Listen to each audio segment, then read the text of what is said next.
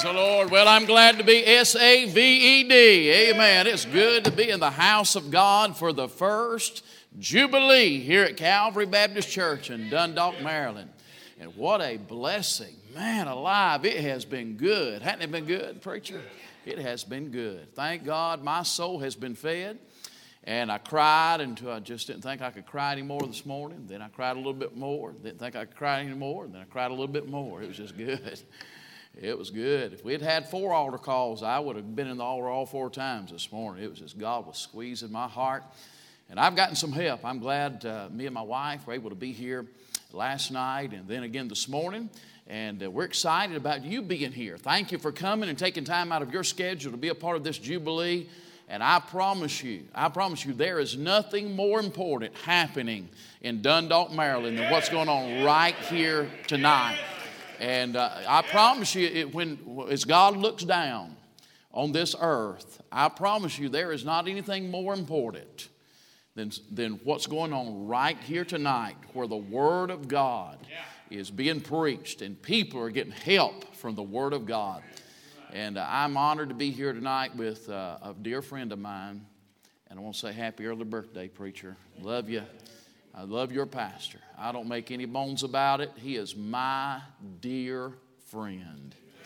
And uh, I, I thank God for him. And I appreciate him. And I appreciate you standing with him. Appreciate you standing behind him. I remember when we were running trim in our church. And he came and stayed with us a week. And we were building our new building. We were running trim. And God was working in his heart about bringing him here to Dundalk. And I remember him asking me, he said, "Brother Watson, would you pray with me?" He said, "I really feel like God is, is changing the direction of my life and leading me to Dundalk, Maryland." And uh, well, we were praying with him. But, of course, my heart was broken. I mean, I hated to see him leave South Carolina. We miss you, brother. We miss you in South Carolina. But I'm convinced he's in the perfect will. You can't deny it. Can't deny it. I remember walking through these doors eight years ago. And I'm going to tell you, when I walked through the doors tonight, last night, it's a different church. In a lot of good ways. And your pastor's a visionary. And he's, he's a man that's got a firm grip on the wheel. He knows where he's going. And he's not going to let anybody snatch the wheel out of his hand. Amen. Amen. He's got enough fight in him. Amen. You're asking for a fight if you want to lock horns with him. Amen. He knows what God has put him here to do, and he plans on doing it for the glory of God. And you do well to get on board with him. Get behind him one hundred ten percent. And watch God bless your life. I say this almost every year at the Pastor and His Mighty Men Conference. A church can have everything else right. They can have ninety-nine point nine percent of everything right. They can have their doctrine right. They can have their music right. They can have their dress right. They can have everything. Everything can be right. Everything. The Sunday school department, everything from the preaching, everything can be right. But if that church does not get behind their pastor and back their pastor, I don't care if they've got ninety-nine percent of the things right. That church is dead in the water until they get that right. God will not bless. I know churches that you cannot deny that God's blessing, and they don't have everything just right. They don't cross every T and dot every right. They may not be right on some eschatology. They may not be right on some minor doctrines, things that things that we split hairs over. And, but you can't deny that God's blessing that. But I'm going to tell you something. A church can have everything else right, but if they've got this one thing wrong, if a church, if the po- folks in that pew are not on board with the man in that pulpit, that church is dead in the water. God will not bless it. God will not bless it. God will not bless it until the men in the, men in the pew are on the same page with the man in the pulpit. And that will invite the blessings of God on that church. Thank God. And I think we're seeing evidence of that right here tonight at the Calvary Baptist Church. Thank you for backing your pastor. Don't ever just take for granted that he knows that you are with him, not just behind him, but with him. You let him know on a regular basis, "Preacher, I'm with you. Amen, I'm with you." Thank God, thank God. I love your pastor, appreciate his family, and I appreciate him being right. I mean, just, just having his family right, have, walking, uh, having a testimony that's right. And uh, I, I'm thankful for Pastor Stacy Shiflett tonight. Thank you, preacher. I'm honored to be here tonight. We're going to jump into the Word of God. I'm excited about hearing Brother Wenzel preach, so I want to hurry up and get out of the way. But we're going to the book of First Peter. First Peter chapter number one tonight. First Peter chapter number one, the book of First Peter. And uh, we're going to be in chapter number two, but I want to read just a couple of verses in chapter one to get, use as a springboard. First Peter chapter number one. Everybody glad you're here in church on Tuesday night. Wasn't that great singing? Thank you, Brother Wesley. Appreciate appreciate the Morrison family tonight. First Peter. Whoa, wasn't that choir good? Amen. Praise God. Amen. Makes me want to just jump up on top of the pulpit. Amen. I like it. First Peter chapter number one. Everybody ready? Let's all stand to our feet if you're physically able tonight. First Peter chapter number one. First Peter chapter number one.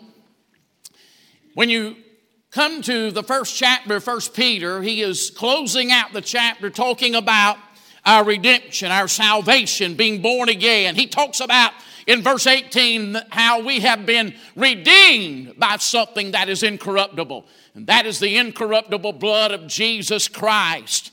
And then he tells us in verse number twenty-three that we've been born again of something that is incorruptible, and that is the seed of God's Word, the Word of God, the seed of God. And so we have been redeemed by the incorruptible blood of God. We have been born again by the incorruptible seed of God, which endureth forever.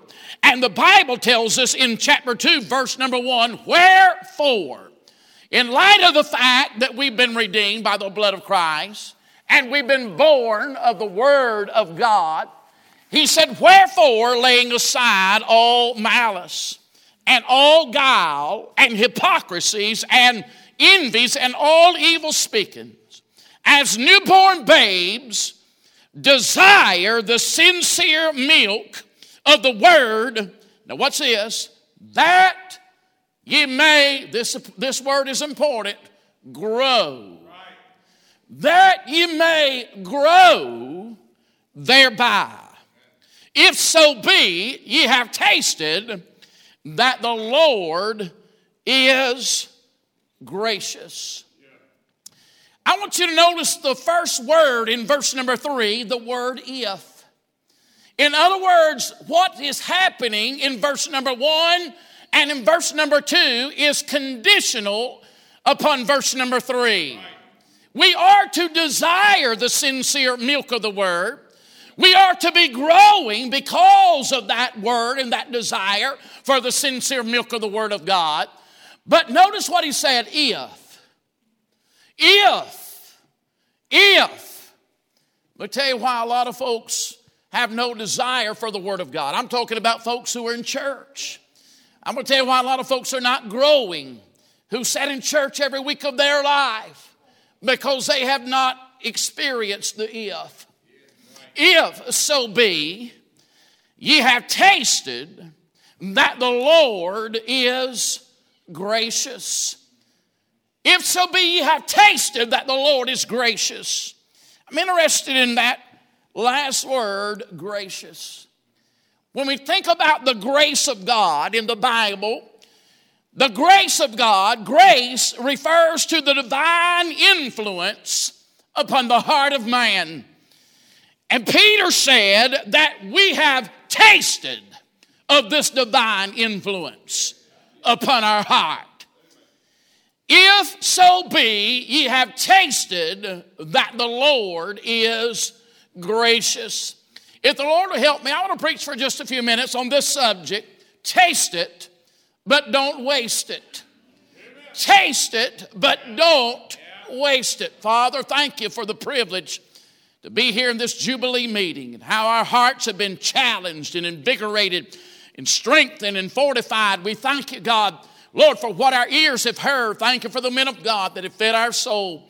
Lord, who have spread the table with the Word of God already in this meeting. But Lord, we come to another service now. We ask you that you'd help us. I pray, God, that you'd speak to us. I pray, God, that you'd make yourself real. Manifest your presence and your power, we pray, through the preaching of the Word of God. We ask it in Jesus' name, and all of God's people said amen. Thank you for standing. You may find your seat. Peter said in verse number two that as newborn babes, we are to desire the sincere milk of the word that you may grow thereby. As a matter of fact, the theme of Peter's writings is growing in grace. We are encouraged and compelled throughout Scripture to grow in grace. Nowhere in the Bible do you find backsliding in grace. You always find grace moving us forward. Grace is not for moving backwards. Grace is for moving forwards. Grace is for growing. Grace is not for shrinking. Grace is for going forward. Grace is not for backing up. I begin to think about what is so prevalent in, in our modern day church, in the church of America, when it comes to the subject of the doctrine of grace. Let me say this. Whatever your definition of grace is tonight, if it makes it easier for you to sin against a holy God, you, my friend, have not got a biblical definition of grace. Grace is not for moving backwards. Grace is not to make it easy for me to backslide. Grace is to help me and empower me to grow, to move forward. As a matter of fact, God gives his, if you want a definition, if you want God's definition of grace, I wouldn't listen to Joel Osteen or Chuck Swindoll to get God's definition of grace. Let me tell you what God's definition of grace is. It's found in Titus chapter number two in verse number eleven through verse number fourteen, where the Bible says, "For the grace of God that bringeth salvation hath appeared unto all men, teaching us that denying ungodliness and worldly lusts, we should live soberly and godly." Amen, amen, amen. The grace of God teaches us to live soberly, righteously, and godly in this present world. That's what grace does. The same grace that saves us in verse eleven is the same grace that schools us in verse twelve. It teaches us to deny some things, to deny, amen, ungodliness. In other words, when your preacher preaches against living ungodly, that's grace preaching. When your preacher preaches against worldly lust, that is preaching on grace.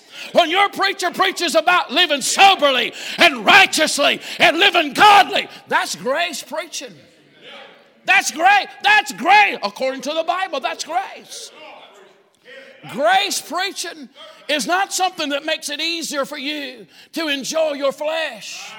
Grace preaching is not something that makes it easier for you to backslide on God. Grace is what turns us from the very things that Satan would use to destroy our lives. Can I give you something from the Scripture? Let me just say this. Grace is what makes us godly. It doesn't make us worldly. Now, I know I'm fixing to swim upstream, but grace is not to make it easier for us to be like the world. Grace makes us godly. It teaches us that we should live soberly, righteously, and godly in this present world. I want to give you one verse of Scripture. Keep your place here. Back up to the book of Acts. Let me show you a quick verse of Scripture in Acts chapter number three. And I'm going to lay a little groundwork and then I'm going to preach. Acts chapter number three, look if you will, in Acts chapter number three and verse number twenty-six. Acts chapter three, verse number twenty-six. "Unto you first, God, having raised up his son Jesus, sent him to bless you." And if the Holy Spirit would have put a period there, we said, hallelujah, amen. But notice what he said. "He sent him to bless you in turning away every one of you from his iniquities." One of the greatest blessings that God could ever give anybody is grace that turns us from our iniquities. He sent his son to bless you, not in giving you a new car and a big bank account, but he sent his son to bless you in turning you from your iniquities.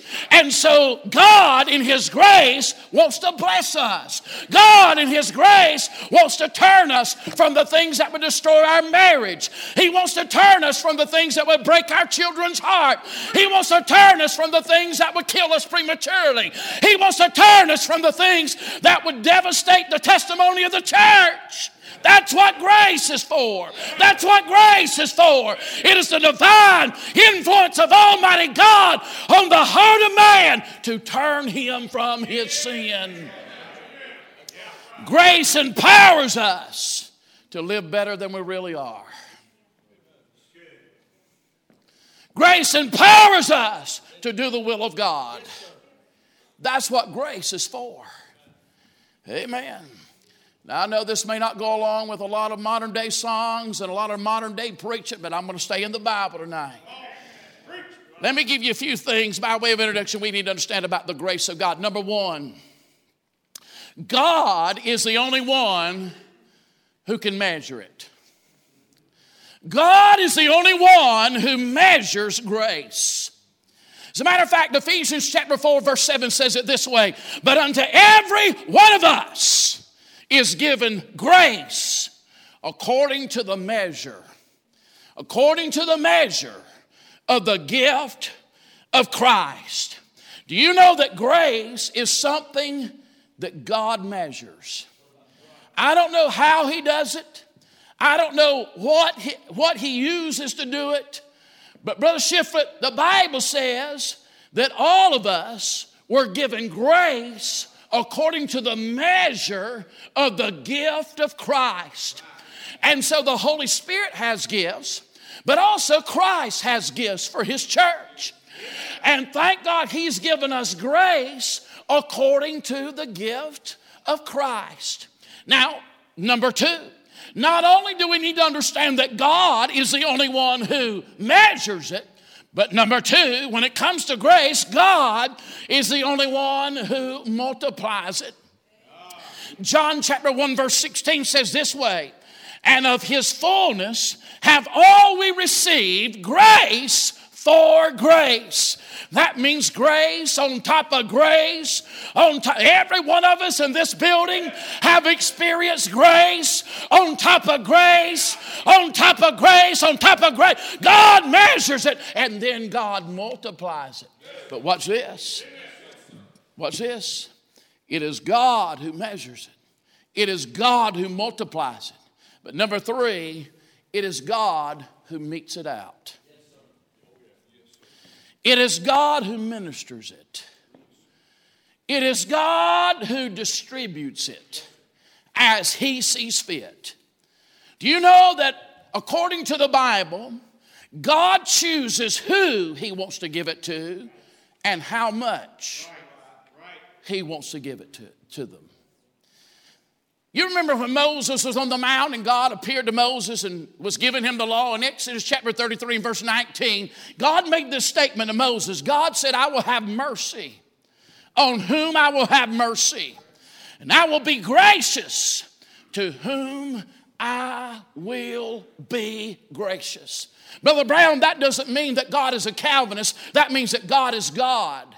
And God can do whatever he wants to, whenever he wants to, however he wants to. And he don't have to explain it to me. He don't have to explain it to you. God said, "I'll give mercy to whoever I want to give mercy to. And I'll give grace to whoever I want to give grace to." As a matter of fact, Paul quoted that in Romans chapter number nine. And then he said, "Does that mean that there's unrighteousness with God? Is God unrighteous because he gives grace to who he wants to give grace to?" He said, "God forbid." That doesn't mean that God's unrighteous. That means that God's God. That means that God can do whatever he wants to, to whoever he wants to, however he wants to. And so I want you to notice, I don't know why. Boy, I hope God will let me just settle in right here and be able to preach tonight. Because I don't understand. I don't know why, Brother Wenzel, God has chosen to give us the measure of grace that he has given us.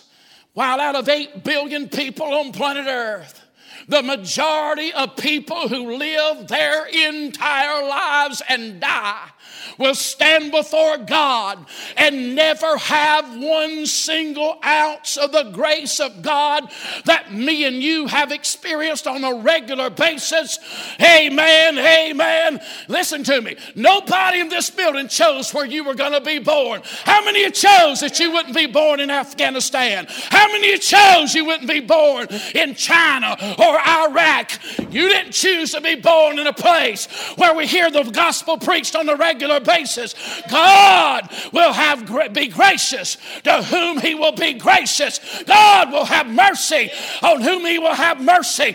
I'm going to tell you something, Dundalk. You don't realize how good you got it here at Calvary. This is a needle in a haystack tonight. It's not like this everywhere. Brother, bro, I'm going to tell you something. You didn't accidentally stumble across this. I feel like I'm shut up up here, brother. We're up too high. You didn't just stumble across this church. You didn't just find this place by happen chance or happenstance.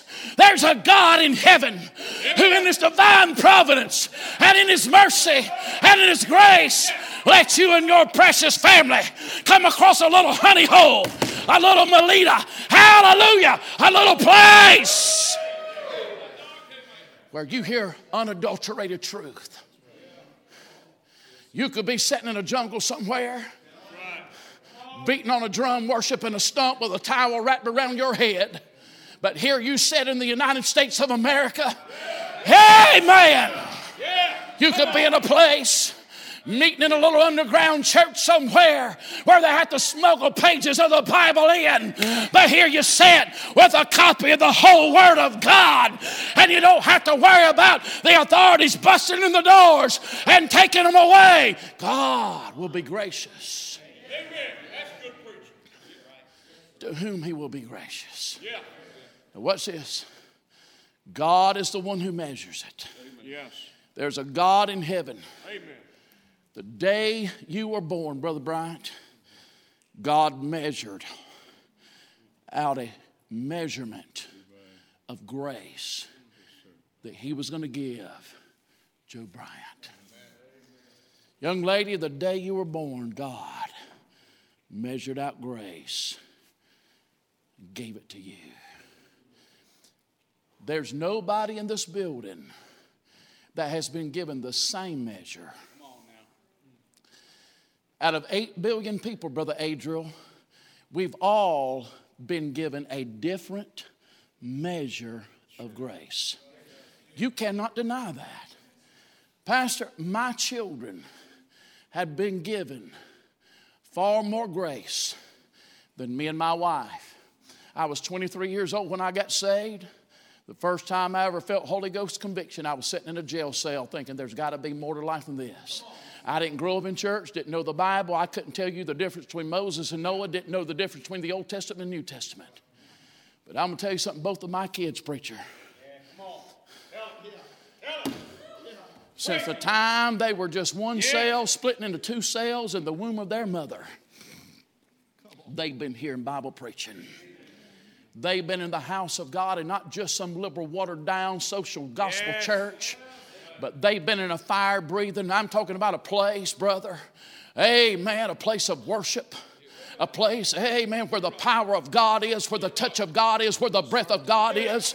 Amen. They've, amen, since the time my kids were in diapers, they saw men shouting and running the aisles, fired up for God. They've heard old time preaching since the day they were sucking on a bottle, sitting in the church pew. That's all they've ever known is the old time way. God has been gracious. They don't know what alcohol tastes like. They never had a cigarette to their lips.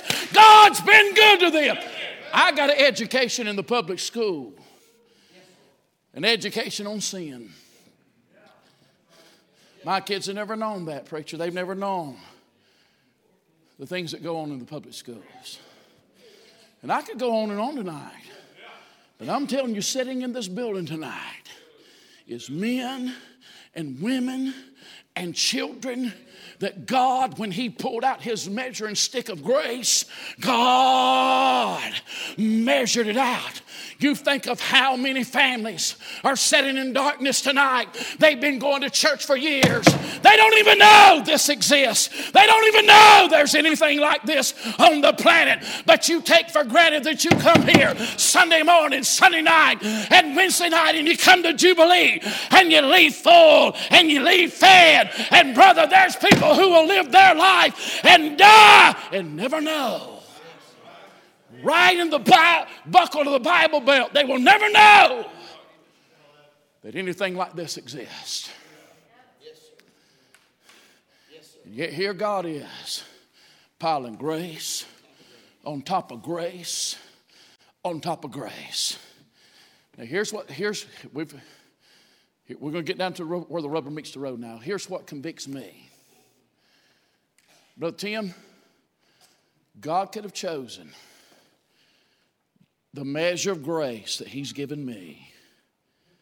God could have given it to somebody who would have done a far better job with it than I have. In this building tonight, there's a lot of grace. God may have measured out this much to you, this much to you, this much to you, this much to you, this much to you. And God's on everybody. I want you to take a trip. Just let me borrow your imagination for a minute. And I want you to take a trip down memory lane to the day God found you in the ditch. God pulled you up out of the gutter. And you think about how good God's been to you.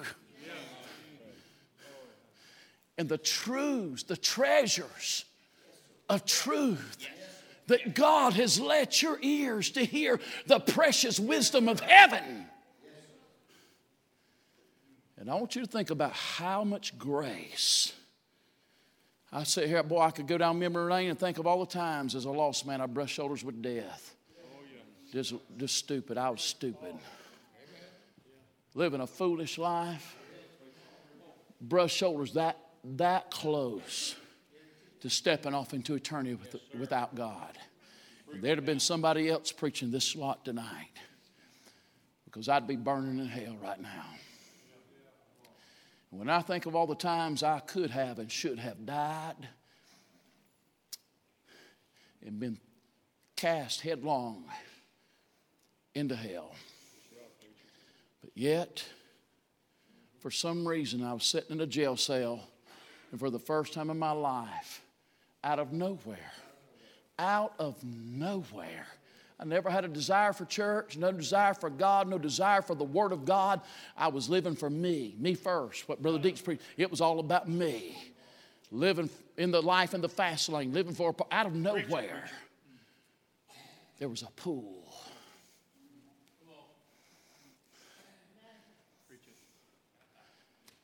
I can't explain it other than to tell you it was the divine influence upon my heart.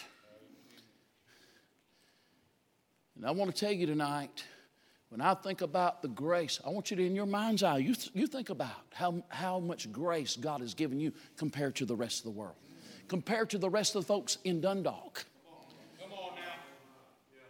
God may have given you this much grace. God may have given you that much grace. God, I want you to think about, and I want everybody in this building, I want you to hold your grace up. Wherever that measurement is, you think about it, and you hold, I want you to hold your grace up. Hold it up. Amen. Hold it up. Everybody hold your grace up. Think about it now. Think about it. Be honest. Be honest now. Be honest. Be honest, young man. Be honest. You could have been raised in a home with people who hated God and despised the church and laughed at old-time religion. But here you sit tonight. Think about it now. Now here's my question tonight. Every one of us have been given a lot of grace. But I'm going to tell you something now. God gave us this with a purpose. Come on now. Go ahead. Yes, sir. God did not just measure out such an enormous amount of grace just so you could talk about how good life is and how wonderful your family is and how blessed you are. But there's a purpose for that grace. God tells us that there's two things that we can do with it. I want to show you that, first of all, that when God gives you that grace, the first thing that happens is God will let you taste it. According to the Bible, according to what Peter said in verse number three, he said, if so be ye have tasted. Thank God, I'm glad that grace is something you can taste. Amen. And I want to just say this. He said in verse two, as newborn babes, desire the sincere milk of the word that you may grow thereby, colon, if so be. Verse two is a conditional command. You will not have that desire. You will not have a desire to grow. You will not have a hunger for that book that you're holding in your hand if all you have is a little bit of religion, if all you have is a form of godliness, if all you have is a church membership or a baptismal certificate. But if you have been saved by the grace of God, you have tasted, you have tasted, you have tasted that the Lord is gracious. And he said, If, if so be, woo! He said, if you have tasted, it will create a desire in you for the milk of the Word of God, like a baby, like a baby getting a little bit of milk on the palate of his mouth and having a desire for more of what he tasted. That's what grace will do. And so, what's this? Thank God, I'm glad that grace is something that we can taste. Psalm one nineteen, one oh three, how sweet are thy words unto my taste, yea, sweeter than honey to my mouth. Psalm thirty-four, eight, oh, taste and see that the Lord is good. Blessed is the man that trusteth in him. Aren't you glad that grace is something that you can taste tonight? Aren't you glad it's not something out there that you just hear about, something that you just, amen, talk about? But I'm glad it's something that you can taste. Let me ask you a question. When is the last time that you got a good taste of the grace of God that left you smacking your lips spiritually, hungering for some more of what God gave you a taste of? I'm going to tell you what Brother Brown preached last night about the power of God. If you've ever tasted it, if you've ever tasted it, I'm going to tell you something. It creates something in you that you'll never, if you ever taste of the power of God, you'll never be satisfied one day without it. Taste it! Taste it! Oh, that grace that you're holding up, God wants you to taste it. God wants you to experience it. He wants it to be real to you. Amen. He wants it to be genuine. Notice, amen, that we can taste it. Amen. But secondly, not only is grace something that God says we can taste, but Brother Wenzel, grace is something that God said we can waste. I want, to, I want you to go with me. We're going to take a quick journey real quick. We're going to move to the book of Hebrews just real fast. Back up a few pages to the book of Hebrews, just before James. And I'm not going to get into the details of these verses. These verses that I'm fixing to read to you are controversial. You're going to read twenty commentaries, you get twenty different opinions. I'm not here to tell you what these verses mean, but I'm going to tell you something that we all agree that they do mean. Now watch this. Verse chapter number six, Hebrews chapter six, look in verse number four. For it is impossible for those who were once enlightened, for those who have tasted of the heavenly gift and were made partakers of the Holy Ghost and have tasted the good word of God and the powers. That means they've tasted of the powers. They've tasted of the powers of the world to come. If they shall fall away, to renew them again unto repentance, seeing they crucify to themselves the Son of God afresh and put them to an open shame. Now, if I if I was preaching on these verses, I would take time to tell you what I personally believe they mean. And let me tell you what they don't mean. They don't mean that you can lose your salvation. And if you want to know what they do mean, ask your pastor, and he'll tell you. But let me tell you what let me tell you what I do know they mean. Let me tell you what I do know they mean. Whoever you want to say these folks are, in verse four through six, I'll tell you who we do know they are. They are all people who tasted grace. Whether you think they were lost, whether you think they were, I'm not here to argue or debate with you, but you cannot deny that they tasted, they tasted, they tasted, they tasted of the heavenly gift. They were partakers of the Holy Ghost. They tasted of the good word of God. They tasted of the powers of the world to come. They tasted something that now they had the potential of wasting. Go with me to chapter twelve of Hebrews. Chapter number twelve. Hebrews chapter twelve. Verse number, let me just say this. Hebrews chapter twelve. The Holy Spirit is painting a picture of the Christian life as a race. We're runners in a race, and there's a great cloud of witnesses, and we're all in this race. And he talks about the weary runner, the wounded runner. And he goes on down to talk about in verse number fifteen, in light of that, in light of the importance of running this race of grace. That's what this whole chapter is about, is this race of grace and how God's chastisement keeps us in line in this race. In verse number fifteen, looking diligently, looking diligently, verse fifteen, lest any man fail of the grace of God. Lest any root of bitterness springing up trouble you, and thereby many be defiled.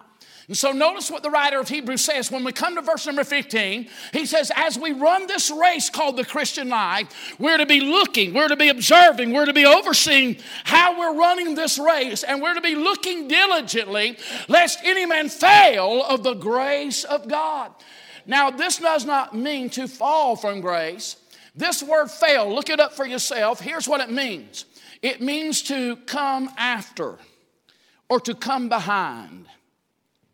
The word picture there is that of a group of runners or a group of travelers, and they're all in a pack, they're all in a crowd, but there's someone coming behind, lingering behind, failing to keep pace. If you look this up and you study, here's what, lest any man fail of the grace of God, it means to fail to keep pace with what the grace of God is trying to do in your life. I need some help. I need a church. I need some young folks to help me put together a quick church. Amen. All you, can I get some ladies, guys here? Some of you young folks, y'all help me put, come on, y'all, y'all give me a hand. Amen. You guys, come over here. We're going to get us a little church going. Just make some rows, starting right there about the wall. Look this way, about four to a row. Amen. Y'all come on over. I need a preacher. Amen. Amen. Amen. Come here, brother. You right here. Yeah, you come on up here. You get, where's your Bible? Hey, what kind of preacher don't bring his Bible? There he is. Amen. Come on, ladies. Y'all make another row right here in front of them. There you go. Let me tell you what God does. Every time we come to church, God is measuring grace. Every time. When you walk through those doors, let me tell you something about the church. The church is God's instrument of grace extended to you and your family. It is an umbrella of God's protection and grace, and that God measures out. Now, God gives every church a different measure of grace. You cannot deny that other churches have not been given the measure of grace that this church has yes, been given. Sir. Not only does God give every church a different measure of grace, God gives everybody in that church a different measure of grace. That's why you can sit there and, man, God can be filling your heart up and you feel like you're going to bust and somebody's sitting beside you sleeping. You cannot deny it. Preacher, you can't explain it. You can, amen, there'll be some folks that'll be on the edge of their seat. I mean, feeding on every word. Amen, growing and leading. Amen. And then there's some folks that seems like they've got a far look in their eye. They're in la-la land. Yes, sir. God is measuring out grace. There can be lost people in a congregation. Ten lost people. Nine not even be convicted. And one person, the preacher may feel like he's laid a big egg and feel like it was a dud. And there's one person back there under so much conviction that, amen, they can't sit still. They're squirming around in their seat, tears puddling up. How do you explain that? The measure of God's grace.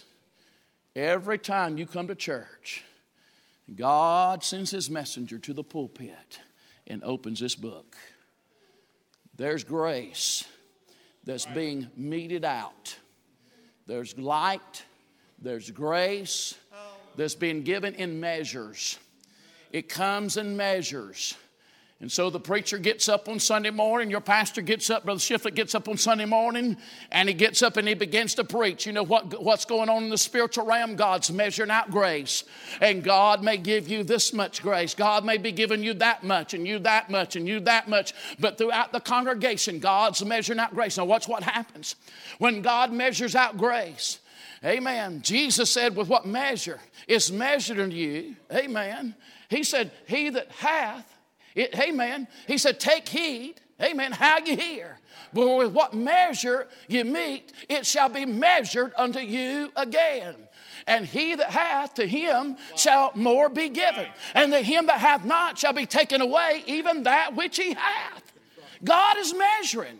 God is measuring. God is measuring. And God holds us accountable for the measure that he gives us. He said, if he measures out that much, you better walk in every bit of that much. If he measures out that much, walk in every bit of that much. And so God's measuring grace. And here's what happens. Sunday morning, the preacher preaches. God's, whoop, there it is. God's giving you grace. God's giving you grace. Hold it up. Hold your grace up. God, everybody hold your grace up. God's giving you grace. Amen. Preacher, you just preach it. Amen. You preach it. Now watch this. Here's what happens. When you walk in that grace that God just gave you, you say, I don't want to waste this. God gave me light today that I didn't even, I didn't even know that was wrong. I didn't know I was supposed to be doing that. But that's what the Bible says. So everybody take a step forward. Amen, preacher, step on. Okay, now watch what the church just grew. Right. Because God measured out grace to grow. Grace is for growing. Grace is for growing. So you come back Sunday night, God's measuring out again. Measuring out. Let me tell you what God did yesterday morning. Let me tell you what God did Sunday morning, Sunday night, yesterday morning, last night, this morning. God's measuring grace. You know what God's doing right now? Right now in this service. Yes.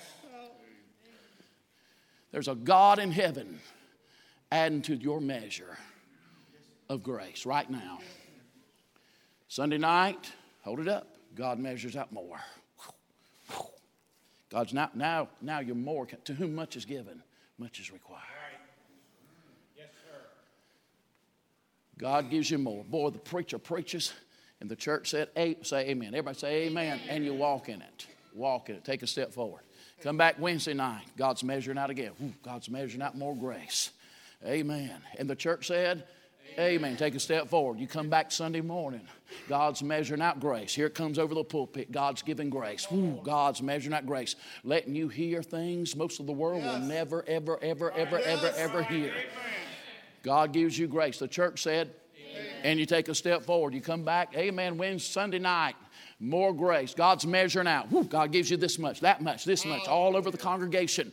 And everybody says, amen. You walk in the grace God gives you. Walk in it. Grow in it. Amen. Mm, it's be creating a desire, a desire, a desire for the sincere milk that you may grow thereby. If so be, you have tasted of it. And so now you're getting hungry for it. And more's coming and you're growing and the church is growing. And Sunday morning and Sunday night and Wednesday night and Sunday morning and Sunday night and Wednesday night and Sunday. Let me tell you what I've seen for since eight years ago when I walked through those doors. When I walked through those doors, I saw a church that was back there. When I walked through the doors yesterday, I saw a church that was, hey, amen. Because you're growing. You're growing. You're growing. God's given more grace. Now watch what happens. Amen. Who wants to be the bad guy? Amen. You want to be the bad guy? Will you be the bad guy? All right. I don't even, I don't know you. I'm not picking on you. What's your name? Nick. Nick. Nick's the bad guy. Amen. Now, keep preaching, preacher. You still preaching? Keep preaching. Amen. More grace, the church said. Amen. And the church takes, walk, walk in that grace. Grow in it. Now, you've got somebody who starts dragging their feet. Now, they used to sit on the front. Now they move to the back. Come on. Tell it. Yes, they used sir. to be saying amen. Now they're yeah. going to sleep in church. Something's it. wrong. Something's wrong. You're on it. Now they start coming in and act like they got a chip on their shoulder. Yes, sir. Now you're preaching. And something's not something's not right. Now they've now they've started talking to her, or started hanging out with him. Uh-huh. Now now they've gotten involved, started listening to this kind of music, or started watching this. Now they started spending their time doing these things that they had quit doing for a while when they were up there. Keep preaching. Keep growing, church. Keep preaching. Keep growing. Now watch what's happening. He's dragging his feet. He's dragging his feet. That's what that word fail means. It means to fail to keep pace with what the grace of God is doing in your life. It's a picture of a group of travelers, a group of runners that are keeping pace with grace. And there's someone who's failing to keep pace. And let me tell you something. This church has a pace. God has a pace of grace for every church. Some churches have a faster pace than others. This church has a very fast pace of grace because God's given you a lot of it. God's given you a strong leader because God's given you a lot of grace. And that grace, listen to me. Let me tell you what grace is not for. Grace is not for this. Modern day preaching has made grace out to be for this. Well, the Lord understands that I'm just human. This is not grace. This is grace. This is grace.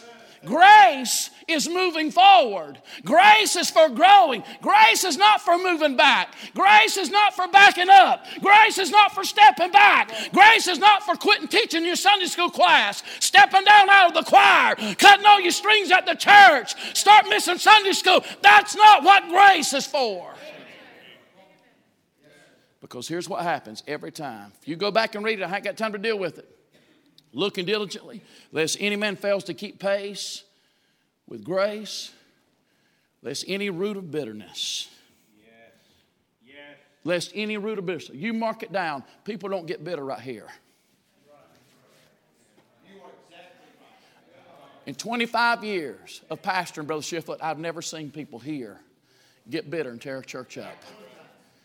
This is what, the, the first step to getting bitter is to fail to keep pace with the church. Because here's what inevitably you'll do. Well, it's just not like it used to be around here. Everybody's, everybody just seems distant.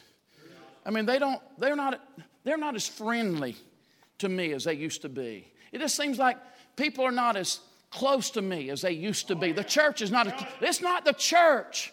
It's not the church distancing themselves from you. It is you dragging your feet spiritually and not keeping pace. They're moving forward and you're not. And when they keep moving forward and you're not, you'll start getting critical. You'll start getting critical. You'll start finding fault in those that are trying to keep pace with the man of God and with the word of God and with the grace of God. And they're trying to keep pace. And you'll get bitter.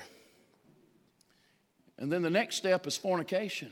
Yes, sir. Lest there be any fornicator. Is Esau. Let me tell you something. Sexual. Hey, man, you don't fall into sexual. Hey, man, immorality up there. You fall into sexual immorality when you fail to keep pace with what the grace of God is doing in your life. You are setting yourself up for a downfall. Yes, sir.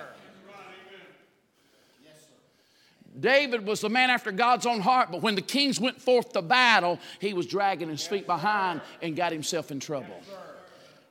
Thank you, church. You can be seated. Thank you. Thank you, guys. That's tremendous, preacher. Tremendous.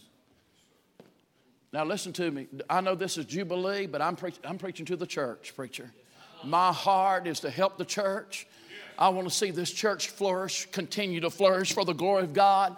My heart's desire is to see every member of the Calvary Baptist Church here in Dundalk keep pace with the grace of God. Now, I'm going to tell you something. God never gives us grace to move backwards. God gives us grace to empower us and invigorate us to move forward. Now, I want to show you something. Look back, if you will. Go with me to Second Corinthians chapter six. Now, I'm going to get out of the way, and Brother Wenzel's going to preach. Second Corinthians six. Watch this. Second Corinthians chapter number six. Look in verse number one. Everybody there? Second Corinthians chapter six, verse number one. Amen. Paul said, we then, as workers together with him. Let me just tell you what your pastor is. He is a worker together with the grace of God, with God working to help you to grow. Paul said, we are workers together with him. And we beseech you also that ye receive not the grace of God in vain. As a worker together with God, your pastor every Sunday of his life and every Wednesday of his life is pleading with you not to waste the grace of God that God has measured out to your life. It doesn't matter what he's preaching. If it's in this Bible, he's trying to help you keep pace with the grace of God. And Paul said, we are workers together. Paul recognized that he was an extension of the grace of God to the lives of those sitting in the church pews at the church at Corinth. And he said, we're working together. I'm a worker together with God to beg you and beseech you that you receive not the grace of God in vain. Don't let it be a waste. Can you imagine? They had the Apostle Paul. They didn't have some Barney Fine preacher. They had the Apostle Paul preaching to them. They had a man that had a heart bigger than Texas to win souls to Christ. Brother Randy, I'm going to tell you something, brother. If there's any man that had a heart for souls and a heart for people, it was the Apostle Paul. And he said, amen, God could have given them any preacher. God could have given them any pastor. God said, amen, God gave them Paul. And Paul said, I'm just an extension. I'm a laborer together with God. And I'm begging you not to let all the grace that God has bestowed upon you and your family to go, amen, to go to a waste and to be in vain. Now watch this.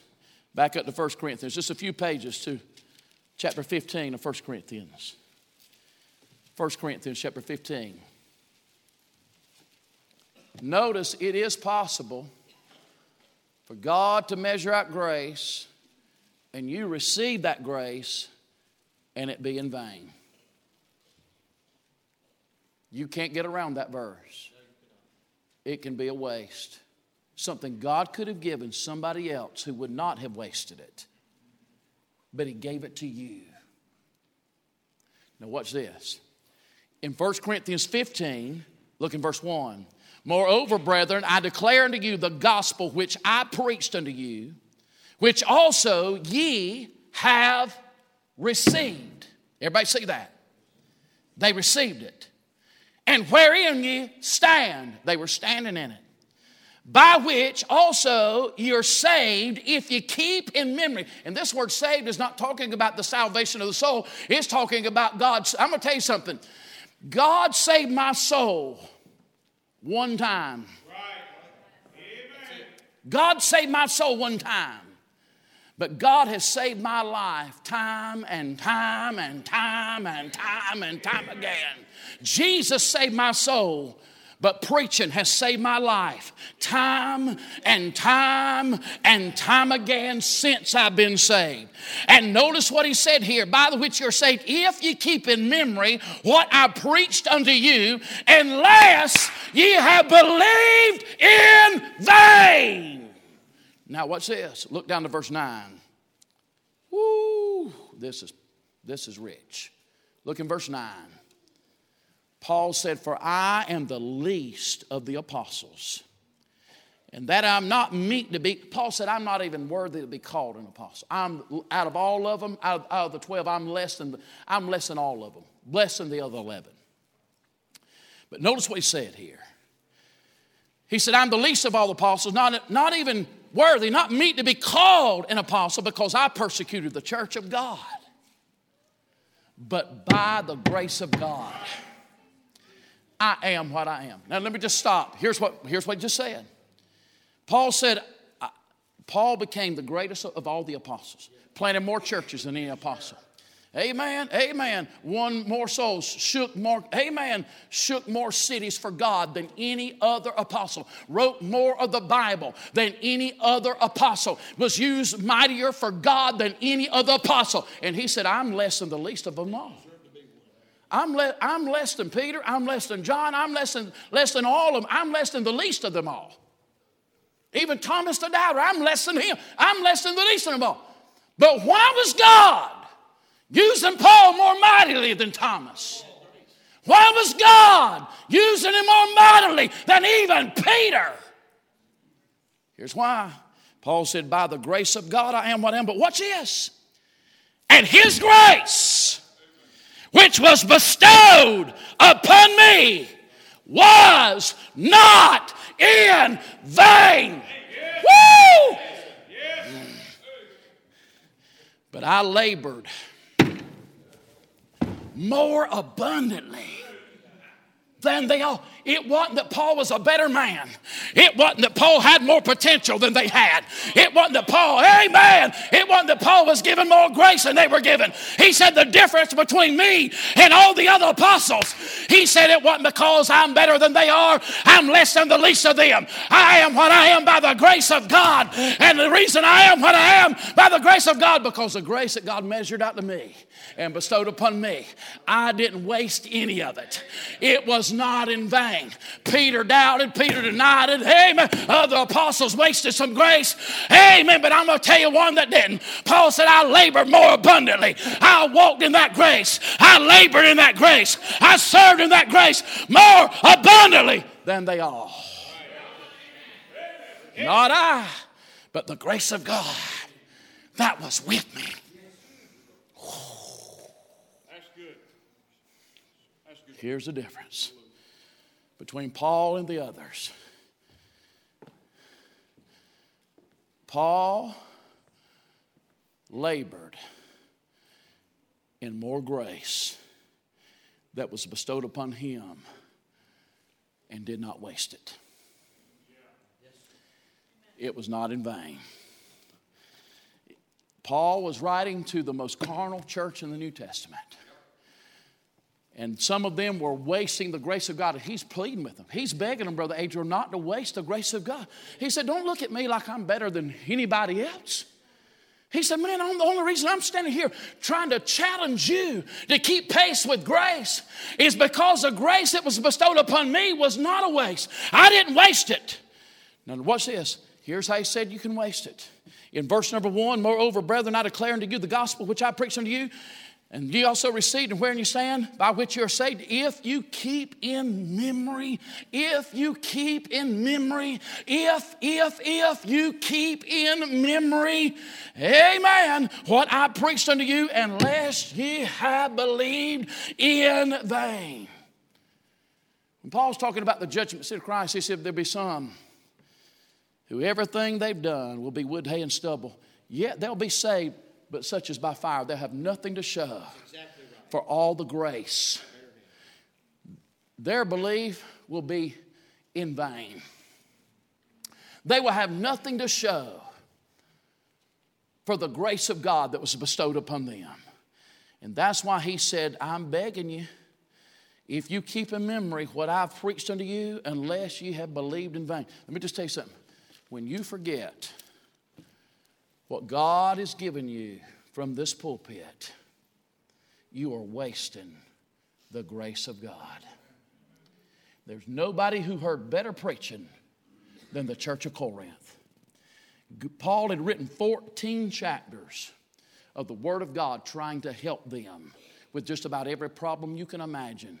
And when he comes to chapter number fifteen, amen, when he comes to chapter number fifteen, he said, don't waste all the grace that God has given you. And by the way, the reason the church of Corinth was the most carnal church in the New Testament was not because they didn't receive enough grace. They received more grace than a lot of churches. The problem was they were wasting more grace. Here's how they were wasting God's grace. They were forgetting things that Paul had preached. Do you know that every time you hear preaching, God is measuring out grace? Every God gives grace from the pulpit to prepare us for every problem we're going to face in life. God's already given us grace to face it. The reason a lot of folks come dragging in, their families is in a mess, their minds are in a mess, their marriage is in a mess, is because they have wasted so much grace. They can't remember. They, they get in their car and they've already forgotten the truths that came over this pulpit. Your pastor doesn't come to entertain you. God, this is real. What I'm preaching right now is real. God is preparing us for things that we don't even know is coming. God sees over the hill. God sees down the road. God sees around the bend. God knows the tragedy, the heartache, the problems, the trials, the financial, the physical, the marital problem, everything. God sees it all. And God sends us grace. And if we forget about it, God could have given that to somebody who would have done something with it. God gave it to us, preacher. When we forget what's come from the pulpit, we are wasting God's grace. When the when we forget what's preached, that's right. In verse number two, when the flesh is not persecuted. In verse number thirty-one, Brother Deeks preached on this morning. He said, Paul said, I died daily. Let me just tell you something. And I'm not preaching this. Brother Deeks preached on me first this morning. But if I do not die to this old wicked rotten flesh, every day, this flesh will cause me to waste the grace of God. I'm going to tell you something.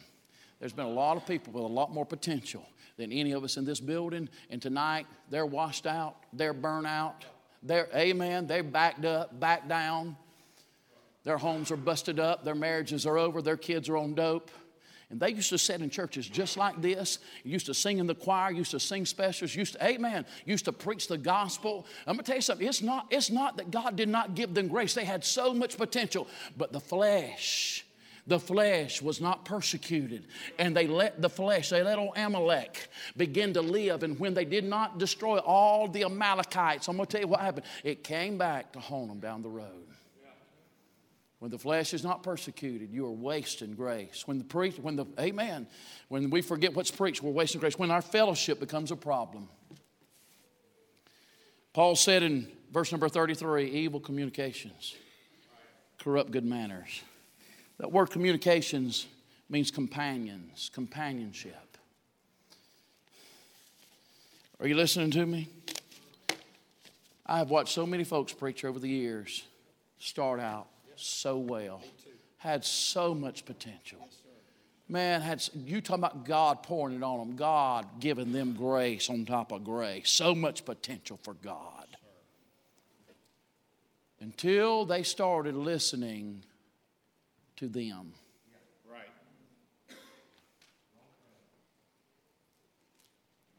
It's never a what did hinder you, it's always a who did hinder you.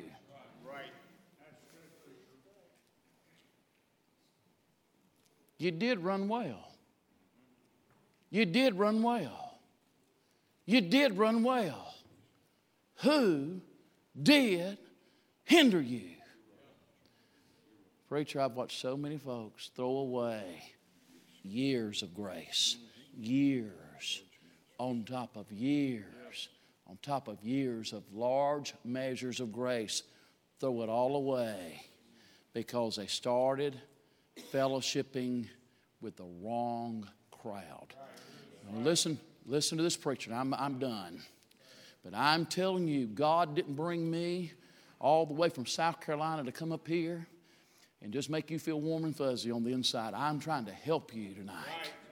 And I'm telling you something that could save your entire future, that could salvage your entire ministry, that could protect your children's children. If you will get a hold of what I'm saying right now.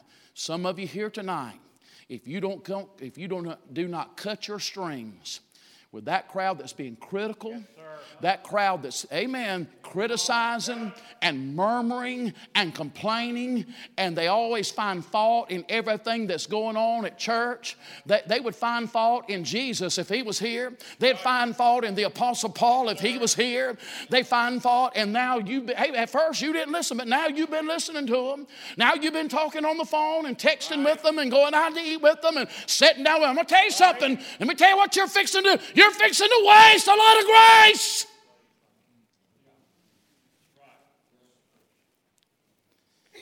Second Corinthians chapter five, Paul said, "For we must all appear before the judgment exactly seat right.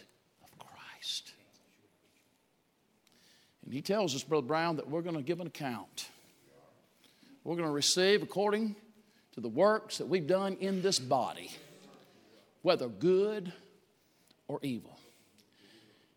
And Paul said this, "Knowing therefore the terror of the Lord."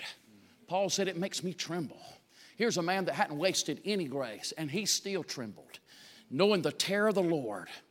When I think about, I'm going to give an account for all the grace that God's given me and what I've done with that grace. You see, when we stand before the judgment seat of Christ, I don't believe that we're just going to be rewarded for what we did with this grace, but God's going to show us why he gave us this grace and what he intended for us to do with this grace. And he's going to not just reward us for what we did, he's going to show us what we could have done had we not wasted the grace that was bestowed upon us.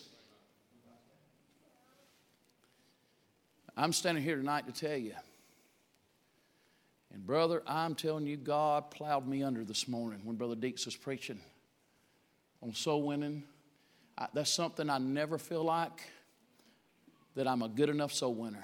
I never feel like I tell enough people. I don't know, Brother Bryant, how many times I walked into a convenience store and I reached in to grab a gospel tract, and the flesh gave me a thousand reasons why it was a bad time. There was a line behind me. They were busy. It was a bad time. I didn't want to hold up the line. And walked out and got in my truck knowing that I was supposed to tell. I don't know how many times I've walked into a place of business and walked by people and not even thought about stopping to talk to them. I don't know how many times I've worked on a job site around folks and not even taking time to stop and talk to them about their soul. And when I think about that, preacher, when I think about the measure of grace God's given this old boy, and I think about the fact that, Brother Brown, one day I'm going to appear before the judgment seat of Christ, and God's going to show me why he gave me the grace that he gave me, it makes me shake in my boots, brother. Knowing, therefore, the terror of the Lord, we persuade. Let me tell you why God gave you this. Is everybody, everybody hold your grace up. Hold your grace up. Let me tell you why God gave you this. To persuade men. Don't waste it. Don't waste it. Don't waste it. You're going to see that grace again at the judgment seat of Christ. Don't waste it. Let's all stand our feet, preacher. I'm done preaching. We stand our feet all over the building. Standing all over the building. Altars open. No question. God spoke. God moved. Don't sit there and waste it. Don't make the Holy Ghost have to speak to you twice.